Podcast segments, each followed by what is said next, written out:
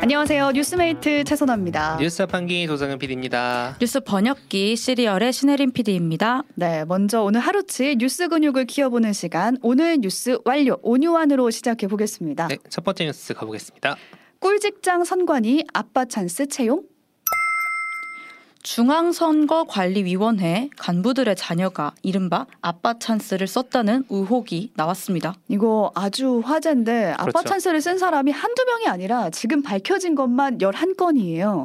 11건. 이게 간단하게 말하면 아빠가 선관위에서 일을 하는데 자녀가 선관위에 경력직으로 입사를 한 거예요. 하하. 근데 여기까지는 문제가 없다고 쳐요. 정당한 입사 절차면. 만약 그렇다면 네. 만약 만약 그렇다면 그렇다면. 왜냐면 가족이 지원할 경우에는 해당 사실을 신고하면 되거든요. 음. 근데 신고도 없었을 뿐만 아니라 채용 과정에서 면접관이 아빠의 직장 동료였다고 이거죠. 합니다. 면접에 들어가 보니 아는 아는 사람 와, 이거는 진짜 아빠 친구가 앉아 아빠 친구. 있었다. 네.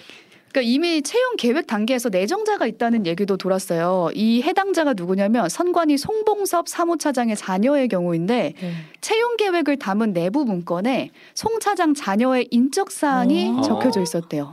참 이게 채용 계획을 담은 문건이에요. 그렇죠. 그러면 음. 채용이 지금 시작되기도 전이거든요. 공채도 안 나왔겠네요. 그러니까요.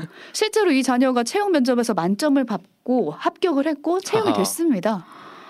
참 진짜 이 사실이 알려지고 나서 책임자인 사무총장, 뭐 사무차장 내 책임을 지고 도의적 음. 책임으로 사퇴하겠다 해가지고 지난주에 사퇴를 했어요. 이거 무슨 50년 전 뉴스 같은데 아 이게 선관위가 공정한 선거를 위해서 존재하는 헌법 기관인 그렇습니다. 거잖아요. 그렇죠. 근데 선관위에서 이런 일이 이런 일이 선관이라서 가능했어요. 알고 보니까 헌법상 독립기구인 걸 내세워서 감사 등의 견제를 받지 않는 곳이었던 그렇죠. 거예요. 그래서 처음에 이 논란이 불거졌을 때도 아 외부 감사 필요 없고 우리가 셀프 조사로 그렇죠. 전수조사 하겠다 이런 식으로 무마하려고 했거든요. 오. 근데 여론도 안 좋아지고 뭐 건건이 계속 나오고 여건도 비판하고 하니까 딱 일주일 전에 아 5급 이상 간부의 자녀에 대해서만 음. 채용 관련해서 전수조사 하겠다 이렇게 받아들인 거예요. 그게 분위기가 예. 이제 11건이 나온 거고 아직 그렇죠. 다 된 것도 아니거든요. 그리고 오- 그러니까 이게 오늘 아침에도 몇 건 보도가 돼가지고 더 커졌는데 맞아요. 이게 보면은 성관이가 음. 되게 좋은 직장으로 유명해요. 음, 원래. 이미 공무원 사회에서는 네. 꿀직장이다 이런 음. 얘기가 있더라고요.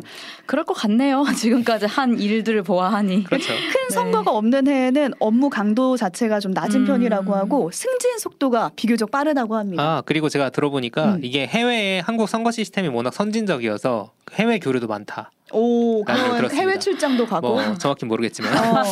아, 이유가 네. 그리고 승진 속도도 다른 빠르다고, 네. 부처랑 이제 비교를 해보면은 9급에서 7급 승진까지 걸리는 속도가 4, 5년이 아, 빠르대요. 큰 크네요. 어, 상당히 빠르네요. 또 꿀 직장인 이유가 있어요. 9급 출신인 9급 출신인데 차관급까지 오를 수 있는 몇 안 음. 되는 어. 조직이라고 합니다. 뭐 건강하고 좋은 조직일 수 있겠네요. 만약에 이게 사실이라면 이, 이 좋은 직장 네. 내 아들과 내 딸도 다니게 하겠다 한 건데 이게 무슨 구멍가게도 아니고 하하. 어. 선관이잖아요. 아이고 그러니까 일이 커지니까 결국에 오늘 오전에 노태학 중앙선거위원장이 사과를 했고요. 국민권익위에서도 이번에 제대로 채용 비리 조사하겠다 이렇게 밝힌 상태입니다. 댓글 많이 보내주고 계십니다. 음. 코라이킴님 다음 주 면접 준비하고 있는데 갑자기 힘이 아, 빠지네요.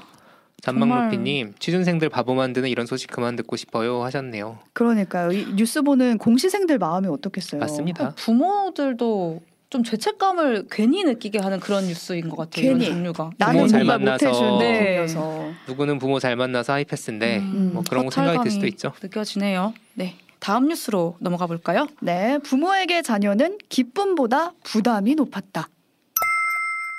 저희 셋이 다 뭐 자녀는 없지만 없습니다. 주변에서 이런 얘기 많이 들었잖아요. 뭐 아이만큼 행복을 주는 것도 없다. 음. 그렇죠. 뭐 반대로 아이 키우기 진짜 너무 힘든 힘들다. 세상이다. 근데 둘 다 맞는 둘다 맞는 말이에요. 근데 최근 조사에서 아이가 부모에게 기쁨보다는 경제적 부담이라는 조사 음. 결과가 나온 거예요. 이게 서울대학교 아시아연구소 한국리서치가 같이 조사를 한 건데 지난해 말의 결과예요. 서울, 뉴욕, 베이징 이 대도시 한 15곳을 거주하는 거주하는 이제 만 18세에서 59세 시민을 대상으로 조사를 네. 한 건데 한 만 500명 정도를 아, 대상으로 했다고 많이 조사했네요. 해요. 네. 여기서 서울 시민만 딱 떼어놓고 봤을 때 81%가 자녀는 경제적 부담이다. 아 81%. 이게 15개 도시 중에 1위였어요, 저희가. 음. 안타깝네요. 그러니까 나머지 14개 국가는 자녀는 부담이다라는 질문에 한 60%대 이하의 응답을 음. 보였대요. 지금도 표 보여드리고 있는데 그때 자카르타는 24.4%에 불과했는데 우리는 아. 80%가 넘었던 거죠. 이게 그렇죠. 자녀들이 귀를 막아야 되는 지금 자녀- 뉴스인 것 같은데요? 자녀분들은 어. 살짝 귀를 되게 막아주세요. 네. 마음이 아플 것 같아요. 그럼 자녀가 인생의 기쁨이라는 응답은 얼마나 됐을까요? 서울 시민의 경우는 68.1%. 음. 아. 그러니까 부담이라는 답이 81%였는데 조금 기쁨이라는 적었다. 답은 68.1%였고 이 퍼센테이지가 15개 도시 중에 13위였대요. 음. 이건 꼴찌는 누굴까요? 꼴찌는 도쿄였어요. 아. 60.1%. 같이 가네요. 네. 도쿄랑 서울이랑 항상. 서울과 도쿄를 제외하고 다른 국가들은 모두 자녀는 기쁨이라는 답이 더 많았대요. 아 이게 사실 이게 이래야 되는데 세상이 음. 그죠. 너무 안타깝고 이렇게 경제적 부담을 느끼는 이유도 살펴봤는데 뭘 것 같아요? 뭐 교육비 교육이 그리고 이제 아닐까요? 다 컸을 때 음. 이제 주거비 지원이라든가 음. 아니면은 아바 찬스 같은 거 아, 어, 생각할 수 있겠죠. 아까 뉴스가 부모님 생각납니다. 입장에선 또 이렇게 네. 해줘야 되는데 못 해줘서 부담스럽고 그럴 수 있는데 여기서 분석하기로는 연구소는 자녀 사교육비가 문제다 그렇죠. 이렇게 보고 있어요. 실제 통계청이 발간한 2022 한국의 사회 지표를 보면은 지난해 사교육비 총액이 전년 대비 10.8%또 증가를 아. 했대요. 전년 대비요?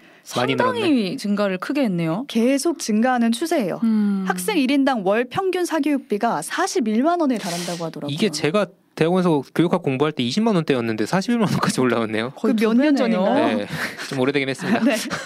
결국에 경제적 부담이 아이가 주는 기쁨 자체를 좀 무겁게 짓누르고 음. 있는 게 아닌가라는 생각이 들더라고요. 네, 그러니까 저출생 극복이 되게 쉽지 않은 이유가 여기 있고 지금 댓글도 많이 보내주시고 계십니다. 이정균님 이런이 저출산이죠 음. 해주시고 계신데 오늘 또 관련된 뉴스가 하나 있었어요. 네, 오랜만에 충북 단양에서 출생 소식이 들려왔다라는 뉴스와 더불어서 들려온 얘기인데 단양 단성면 사무소에 가서 출생 신고를 하려고 했대요. 아이가 태어나서 부모가 이제 신나는 가야죠. 마음에 네. 갔을 거 아니에요. 근데 공무원이 아, 어, 출생 신고 어떻게 하냐고 물어보니까 머뭇머뭇 거리면서 이렇게 말을 했다는 거예요. 죄송합니다. 출생 신고 업무를 한 번도 해본 적이 없어서요. 아, 그러니까 면 사무소 관계자 말에 따르면 세상에. 출생신고 처리를 한 건도 못하고 그 자리를 바꾸는 직원이 허다하다. 아 음. 돌고 도니까. 돌고 네. 도니까 그래서 실제로 단양 단선면은 지금 올해 들어서 지난 4월 말까지 해서 신생아가 단 한 명도 태어나지 않았다라고 하고요. 아, 올해 첫 아이군요. 네, 아이 아이는 지난해에 태어났던 지난해 아이고 태어났는데 지난해 아, 1년 동안 태어난 아이가 2년 아 두 두 명. 명에 두 와. 명에 해당한다고 합니다. 세상에. 아. 근데 이렇게 보니까 그래서 단양의 한 마을에서는 아이가 태어나면 구- 부모한테 꽃다발도 주고 음. 보물 1호라고 쓴 축하 현수막을 걸기도 한다고. 야, 동네 이건 아, 어, 잔치 벌일 진짜, 일이에요. 진짜 잔치를 이거 벌여야겠네. 잔치네요. 예. 뭔가 저출산 문제 해결하려면 음. 이대로 가면 안 된다는 것 정도는 저희도 사실 여러 번 얘기했는데 네. 좀 예산을 효율적으로 썼으면 좋겠다는 생각이 듭니다. 네. 네. 다음 뉴스로 가보시죠. 전당포 찾아가는 2030 이유는 전당포라는 말을 제가 뉴스에서도 볼 줄은 몰랐습니다. 영화 아저씨에서 금리빨 빼고 다 받는다는 아 금리빨 받는다는 곳이죠. 네. 그 전당포에 혹시 가보신 적이 있으신가요 없어요. 두 분은? 음, 안 가봤는데 필요한 사람한테만 눈에 보인다. 음. 띄는 게 전당포라고 하더라고요. 어 전당포가 눈에 띄면 좀 슬프긴 네. 슬프다. 하겠어요. 네. 그러니까 물건을 맡기고 돈을 빌리는 곳인데 요즘 거리에서 전당포 보기가 사실 쉽지가 않아서 네. 사라졌나 이런 생각하는 분들도 계셨을 거예요. 근데 최근에 젊은층이 이 전당포를 찾는다는 뉴스가 음. 나왔어요. 음. 왜 굳이 가는 거죠? 저도 그 생각을 했거든요. 왜냐면 신용카드만 있으면 뭐 앱으로 해서든 대출을 카드로. 네. 쉽게 받을 수 있는데 왜 굳이 전당포를 갈까? 근데 거기 가서 맡기는 물건이 대부분 소형 IT 제품 같아요. 아, 요즘 뭐 컴퓨터보다 비싸죠? 음, PC보다. 폰도 그렇고 뭐 태블릿 PC는 맡기면 40만 원 정도 대출을 어. 해준다고 하고요. 노트북은 80만 원. 네. 그 중에서도 가장 많이들 맡기는 게 바로 이 휴대폰. 휴대폰. 이라고 아, 합니다. 휴대폰에 목돈, 이렇게 목돈 없이 구매를 할 수가 있잖아요. 그렇죠, 그렇죠. 약정을 걸어가지고 한 달에 뭐 3만 원만 어. 내면 된다. 그렇게 구매를 해서 이 폰을 맡겨놓고 목돈을 빌리는 식으로 아. 이용을 하는 거죠. 급전이네요, 사실. 음, 이 정도 맞아요, 가격이면. 맞아요. 근데 생각보다 이렇게 전당포 이용해서 돈을 빌리는 경우가 많은 것 같아요. 하하하. 그러니까 막 여기저기 입소문이 나는 거예요. 거기 가니까 좀 잘 쳐주라. 아, 성지? 여긴 얼마다? 여기 IT 전당포가 참 괜찮더라. 네. 아, 이런 내용이 SNS 상에서 공유가 된다고 하더라고요. 또 인기가 많은 이유가 또 있는 거 아닐까요?